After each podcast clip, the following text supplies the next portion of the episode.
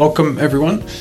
This episode is on Bergman and Beving, a Swedish serial acquirer, probably one of the oldest, the OG serial acquirers out there. Uh, the company sells niche industrial and construction products, but also has a more commoditized B2B distribution business, which is around 40 to 45% of revenue. This is one of the most interesting ideas we've come across in the last 18 months, mainly given its history, the new CEO, the runway, and the, the valuation, which last time I looked was trading around 12 times normalized free cash flow.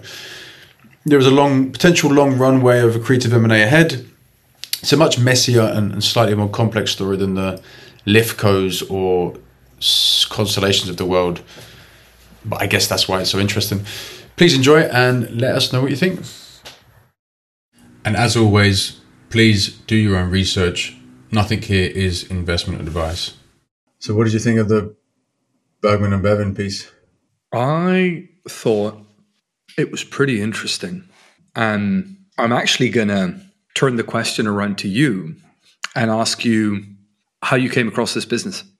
Well, I've, I've known about the history of the business for for years, and it's and it's actually quite funny because Bergman and Beving is the is, is the OG. It's the OG kind of serial acquirer, right? It started over hundred years ago, um, and not not traditionally serial, or as we know serial acquirers today in terms of constellation and those types, but um, the history is kind of well known in this space, but actually the the mothership today, i.e., Bergman and Beving, the listed equity, the listed company.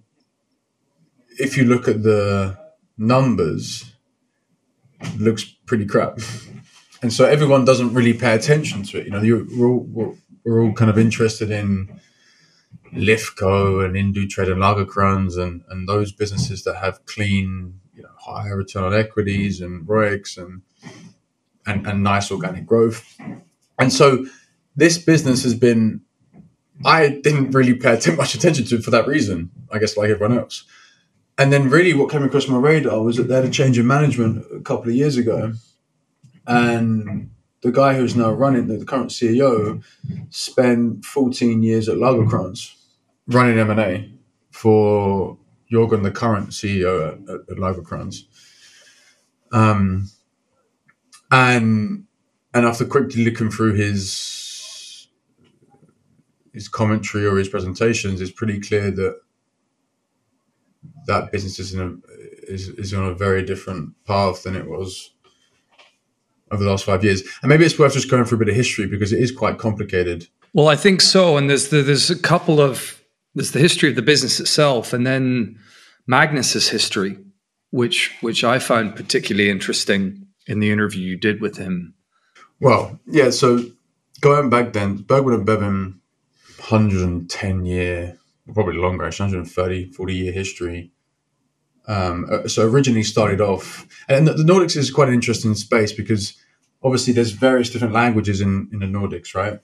And historically, you know, pre World War II, even World War One, a lot of the European and, and Western or even Japanese in, industrials were selling either machinery or equipment or just industrial goods. It found it very difficult to get access to the Nordics, right? And so what they would use is these basically just these sales offices, right? And people just set up a stop, set up a shop, and like, all right, I'm gonna sell Samsung or you know X uh, Nordic industrial players. I'm going to sell your products in the Nordics for you and, be a B2B distributor, right? And, and, and basically take some inventory off you, manage that, sell it to sell it to the end manufacturing plants in the Nordics. Um, and that was really the birth of kind of the, the B2B distribution well, the B2B distribution business. And beyond that, what they started to do was do called value added distribution, which was do services, installation, technical advice, all that kind of stuff. And that's of the value added part, i.e., the a bit where you actually earn margin on just rather just being a reseller. so that became that's what a Nordics is, is kind of for these companies because you know this is it's a very interesting space to to resell products both in IT. You get it throughout Europe in terms of IT resellers too, not only industrial industrial goods. That it's it's a very stable and I guess um, yeah, an interesting business if if if run well. Um, but so Bergman and Beving have done it for hundreds of years, very decentralized, would roll up, you know, small local distributors, and it was a very profitable model until they reached, um, well, before that, they spun off Addtech, Lagercrantz. So they basically built this up internally, similar to what Constellation do, right? They had, they spun out Topicus and Lumine and, and they, Bergman and Beving done Addtech, um, Lagercrantz in, in 2001, 2002. Um, and then and then later Addtech done done done Addlife. And then what happened? I don't know what happened, but towards mid 2010s, they just completely lost their way, and I. It's really fascinating. I don't, I don't actually know what happened, but yeah, some kind of vertical integration exercise. Well, I don't know where wrong. it come from. I don't know where it come from. That's the question, right? You have a, you have hundreds of years with where, where you know, an Addtech and Lagercrantz, bearing in mind the last 15 years before this happened, you know, were, were great success stories in the Nordics. And then for whatever reason, it made sense at the time to, for, for these, for, for, for and Beving to experiment with vertical integration, right? So they tried to buy, or they actually founded B&B Tools. It's basically a retail chain uh, to sell products sell their products, you know, and and and long story short, it just didn't didn't work out. You know, this whole centralization, governance, and vertical integration strategy didn't work out. So that led to over the last four or five years, which is what, what's unraveled, which is lots of spins and rename renaming jobs, and it's just it's to be honest, it's pretty confusing. So, but to simplify, Bergman and Beving, the, the original mothership, um, so if you take for the last 20 years, so 2000, 2001, they spun out Lagercrantz and Addtech. This is the, call it the more uh, purer B2B distribution businesses. And they ended up going to buy product companies, which we can talk about in a sec. But so they spun out Addtech and, and Lagercrantz 2001. That, that then just, that they kept the more tools and consumables business.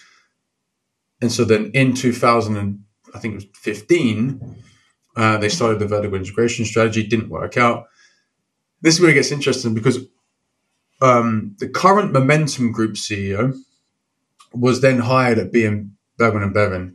Now, what he done is he busted up. He he come in and said, no, "This doesn't, work. Let's get back to our roots." And he ended up busting up all the business. So what happened was, effectively, Bergman and Beving spun out Momentum Group, which was uh, one of the or part of the business, and, and of you know the, the current Momentum Group CEO kind of pioneered this. Anyway, he spun out Momentum Group. They then bought that spin out, then bought a, a, another retail business to combine with the current B&B tool, the B&B tools business they owned, which is now called Alligo, which is also listed. So basically, they, they split up all the retail businesses, which is now under Alligo, and now they have Momentum Group, which is which is also separate. So basically, out of out of Bergman and Beving over the last five years, it's become it's become free. It's become M- Bergman and Beving. It's become Alligo, and it's become Momentum Group. All pioneered by the Momentum Group CEO, right? Which makes me think, you know, and he's the CEO of that listed company, so he's obviously, you know, he's clearly planned this to benefit Momentum Group, right? Which is another maybe another thing to discuss later on. But so what happened then is the current Bergman and Beving listed business has they have three segments in their reporting structure, but really I, I kind of look at it as two businesses, two different businesses. It's a B2B distribution business, which includes Luna and another uh, PPE kind of distributor. And it includes, then it includes all the other called it product companies. Right. And, and what makes this particularly interesting is that Magnus, where he comes from Lagercrantz, he spent 14 years buying product companies, like proper serial acquisition. So programmatic acquisition. He's done 60 he's done 60 acquisitions in in, in 14, 15 years, right? He's been doing four or five a year for 15 years. Like, there's not many people on planet Earth that, that, that have done that, right? So, and and you can check what that done to Lagercrantz, obviously in, improved the margin structure and the return on equity and stuff like that. But this, you know, so he's really building, I call it a mini Lagercrantz, or this is effectively Lagercrantz, you know, 15 years ago, running the same strategy. But obviously, massive caveat that they have these two bit two uh, fifty percent of the revenue is B two B distribution, and that's the catch, right? Where the you know Luna is they're reselling or a bit of value added, but mainly just commoditized distribution on tools and consumables and all that kind of stuff. So somewhat commoditized distribution business, which is why the business currently earns, you know, it seems like it earns low returns on capital and is not that attractive to some, you know, on the surface. But actually, when you dig inside, now I was looking through the numbers earlier, and since Magnus took over, let me just pull up my, my numbers here. Like the incremental, the incremental return on on on capital is nearly twenty five percent, and return on equity is a bit higher. So, so the because he is taking all the free cash flow from the business and reinvesting it in in product companies, i.e., those that own intellectual property, own brands, and not just reselling, you know, screws and hammers and stuff like that, right? Which is commoditized.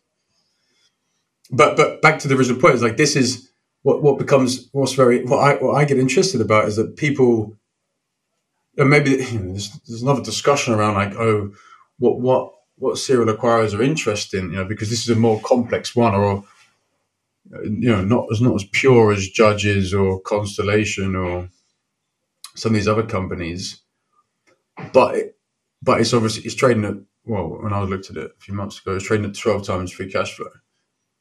Right, there's not there isn't a business that is you know there's there's buying companies for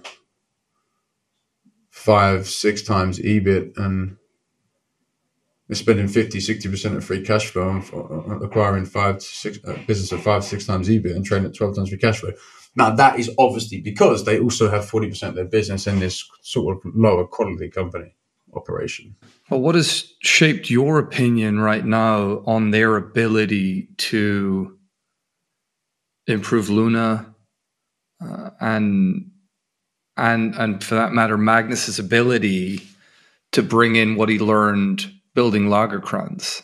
Well, I mean, I, I, have no opinion, no, no strong, strong opinion that they can improve it, other than what I've seen in the numbers. And the numbers, again, it's hard to see exactly what Luna's operating at because they segment it within tools. But really, you can back out and try and back out what Luna is operating at. And last quarter was the was the highest margin for that segment in history, and and Luna's the biggest part of that. So and he's he will explain. He did explain on the interview. He said that he's not he's he's cut out all un, unprofitable business because you know it's like with these big distributors. You get these big brands, right, that own you know very strong brands that the end customer wants, either whatever tools or consumables or equipment.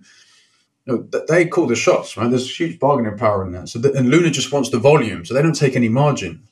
They're practically, they're probably, they, it seems like they were losing money on some business to get to the scale, right? And so Magnus has come in and has cut that, and that, that's you know it's, it's tricky. It's a tricky business to do that because when you when as a distributor when you do do that, you know it drains your returns on capital because you have to hold the inventory.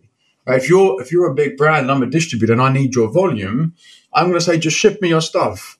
I'll I'll I'll I'll, I'll store it. I'll, I'll, I'll take some inventory off your plate. I mean, it frees up your capital, so you love it you know, you choose you choose me as a distribution rather than someone else because I take I free up your your, your capital base.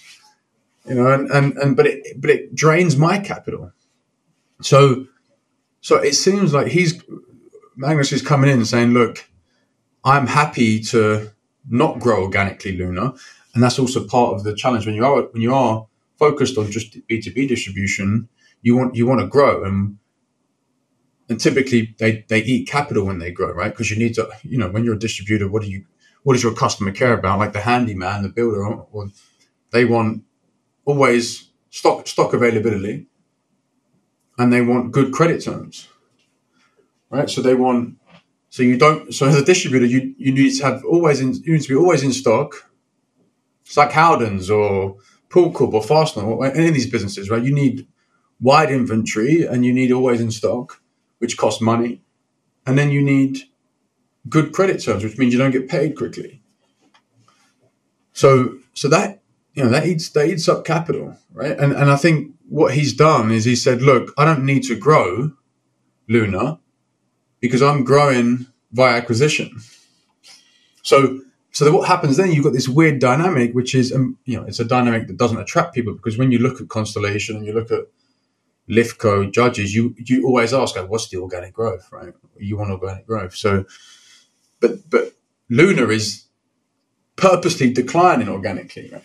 They're, they're, they're, saying no to business because it's unprofitable. So what we're going to see is the, the, the, consolidated top line for Bergman and Beving is going to slow.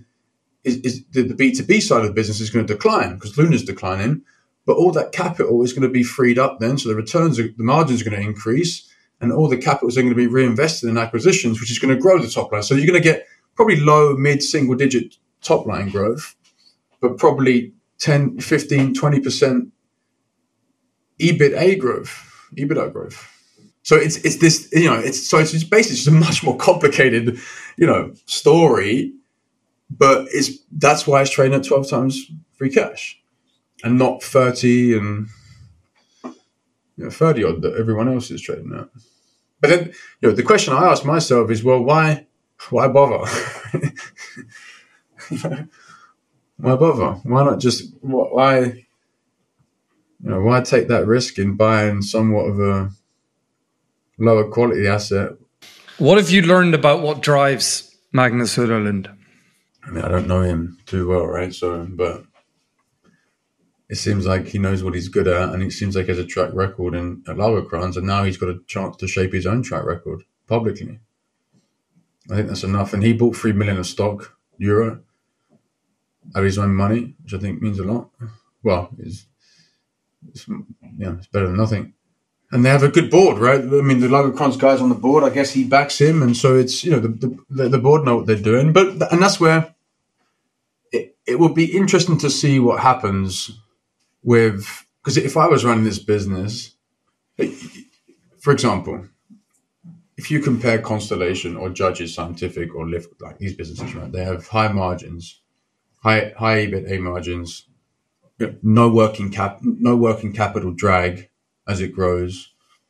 So all the free cash flow, effectively, like think about like, the P and L, right? Like all of that EBITDA, like e- operating income plus amortization of intangibles, that converts into free cash flow at a higher rate, probably near hundred percent.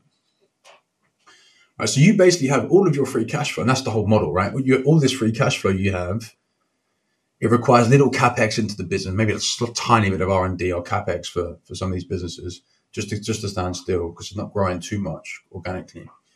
So all that free cash flow can be reinvested in acquisition. So you've got hundred percent. So if you're running, if you're running a, make it simple, if you're running twenty percent return on equity, and you've got hundred percent free cash flow, and you can reinvest it twenty percent, you, you can grow 20% a year just by, by reinvesting it. You know, plus the plus the growth plus the growth rate in existing business. Now, if I'm running B Bergman and Beving, like i have got this Luna, I've got Luna there that's making me only invest 50% of my free cash flow. It's like having one arm, right? So I think at some point in time, he's going to come to a stage where it's like, this this is not what I want, and and and I think trying trying to sell the business because it will almost it won't you know it will free up free not only free up the free cash flow to reinvest to grow quicker, it will it will improve the return on equity, return on invested capital for the whole business, and also just like I mean, it's obviously much more difficult to run a business like that than it is to run you know Lagercrantz or, or judges. So it seems to me that that would be the wisest thing to do at some point. Now, obviously, there's the history of Bevan and Beving don't sell; they're perpetual owners. Um, and I also don't know how much of the. Actually, no, I do know. Um, well, so the product companies sell via Luna, right? There is some intra-company revenue. It's not that much actually. I think it's five odd percent. But what I don't know is if if you did spit out Luna, would the new Luna owner want to sell Bergman Beving companies? Is the IP and the brand strong enough to actually sell? Would you lose? Would it impair some of the value that you have in in your in your, in your in your business if you sold Luna? So that's an unknown, but but uh, it seems to me like the benefits would outweigh the, the risks here. And if you do do that, you also get multiple arbitrage, right? I mean, you, you, the multiple wouldn't be 12 times free cash flow because the returns on equity and capital would be would be on par with or at least close to where all the other guys are. And and so you get yeah, you, you just get a much cleaner business. In theory. In theory. Yeah. Well, but but they've done this and, and you see this often, right? Like I mean looking SDI uh, tech, uh, SDIP tech, whatever it's called, the I haven't looked at that business too much, but I just I was scanning it a, a few days ago and they've done something similar. They spun out two old, two old, call it crappier businesses, low margin. Um, and it went, it went, it was like eight. It was like eight. There was seven, eight percent EBITA margin. I mean, Luna's like two percent EBITA margin. I backed it out. It's like one, one, two, three if you're lucky, but it's not. It's probably sub two percent. So SDI that they sold these two businesses seven, eight percent margin, bought another business for 30% margin, and the stock's up 5x in like four, three years. Because you've got a completely different business. They spun out two crappier businesses and bought an bought an excellent business. You change the whole you change the whole structure of the bit of the of the capital base and, and the returns. And I, I think that's possible here, but we'll see. I mean, I have faith that they'll do the wisest thing, and maybe they'll say, actually, do you know what? I can get Luna to maybe this. If you get Luna to three, four, five percent EBIT margins, then maybe it's worth worth keeping. Yeah. So in sum, you've got you've got a business with an illustrious history in the region that's gone through a vertical exper- uh, vertical integration experiment that's gone wrong. You've got a leader that's now quite a complex situation actually in um, in actually disentangling w- what Bergman and Beving is now post post these spinouts. But you, you have right. It's it's just quite quite hard to work out where it is. It doesn't look attractive relative to to some of these other acquirers. Um, as you wrote in the analysis piece we published, the the numbers suggest it's, it's barely earned its cost of capital. Um, and now you have Magnus Söderlind that's come in, who's got a pretty credible pedigree um, that that is looking. Well, and you can see it if you back if you back up the last 12, 11, or 11, 12 quarters, whatever it is, 10, 11 quarters of, since he's been there. I mean, the numbers tell you that the return on capital is like double 2.5x what the historical numbers. And bearing in mind you can't have because and the reason why we said the history at the start you can't you can't even go back five years for this business because the businesses don't exist there. They've gone. They're at Alligo they're the retail business they're at momentum you know it's very so and that's where it's probably trading where it is because firstly it's complicated. Secondly the numbers look crap and thirdly, there's very short history on what these businesses actually can do. But he, and, but the reason what's interesting is like Magnus is he's an M and A guy, right? He's he's he's he's allocating 250 million sec a year, right, on, on, on acquiring businesses at 15% EBITDA margin, you know, and he's he's paying yeah, he's basically playing one times revenue, right? Five, six times profit, eBay, right? And he's doing, and he's going to do that, and that, that's his game. And, and one thing I can be sure is that he's going to allocate that every year. Well, I'd like to. That's what I think he would do because that's his game. And and really, like it, you know, it's 250 million, but it could be more than that if they freed up cash flow. So, but even with, and I think why the valuation looks really attractive is that you don't even need, you can model out Luna decline. You know, I've modeled out Luna decline in two, three percent a year for the next five, six years. And, and Magnus acquiring or spending 250 million sec on, on businesses which is basically done this year already. He's got another month. He might acquire something in March, but he's pretty much to to 35 million already. The business will just keep on compounding. At 20, EBITDA will compound at 15, 20% a year. He's got to acquire five companies at, the same valuation. He's obviously got to know what he's doing and, and, and be diligent at that. But if you you can you can afford for Luna to decline I actually I, I model it out four percent for the next two years and then three percent, and a, a, bit of margin improvement because they're selling off because you know as as they reduce the the volume, the quality of the business increases because they're keeping better business. So you can you can pretty much get there to a nice a, a, a high teens return. Yeah, with, with, with just acquiring five companies a year and, and run the strategy they run. Now, obviously, the big risk is that Luna has just throws you a curveball because it's very difficult. And who knows? Or there's a big recession and Luna revenue declines 15% because, you know, that's the risk we're buying. That's what I mean by why do I bother? Because that would be the risk of why you don't buy crappier assets and just buy Constellation. so, so you've got a situation that, in, in theory, could be interesting for reasons we've spoken about. What research questions do you have right now that you're exploring? or that you'll continue to explore in the next few months? Well, I want to learn more about Luna. I want to learn more about Luna. There's a bit of history there about why Luna is structurally impaired, and there's a big business called Ahlsell which does it, which is which succeeded in vertical integration. Uh, that's been eating its lunch, but yeah, and then also, I mean, this leads into another interesting area that I'm looking at, which is momentum. You know, just just just fundamentally, right? If if you're if you're a CEO of, of, of the original mothership, Bevan and Beving, and then you've spun out your own little version, I'm pretty damn sure you're going to spin out some nice stuff, right? so maybe I'm completely missing the point there, and I should be looking at that rather than this. But you know, and and it does look like a better business. So momentum is is does seem like it's yeah, a high quality distribution business. They do. Uh, it's much more service based, so much closer to the. It seems to be more like a not a Fastenal, but more of a Fastenal than a Rexel, if you know what I mean. So Rexel is like a, a, kind of French electrical uh, supplier distributor in uh, or throughout Europe. Fastenal is much. It's basically on their customer sites a lot of the time. So momentum, the, the core business of momentum, which is actually like 70, 80% of their business, is in that nice industrial B2B company, which has more recurring revenue, whereas uh, Luna has like no recurring revenue fact, factually, um, although it might act like recurring revenue. But I don't know how much and how good of can be a, the momentum can be at M&A. And it's 30 times free cash.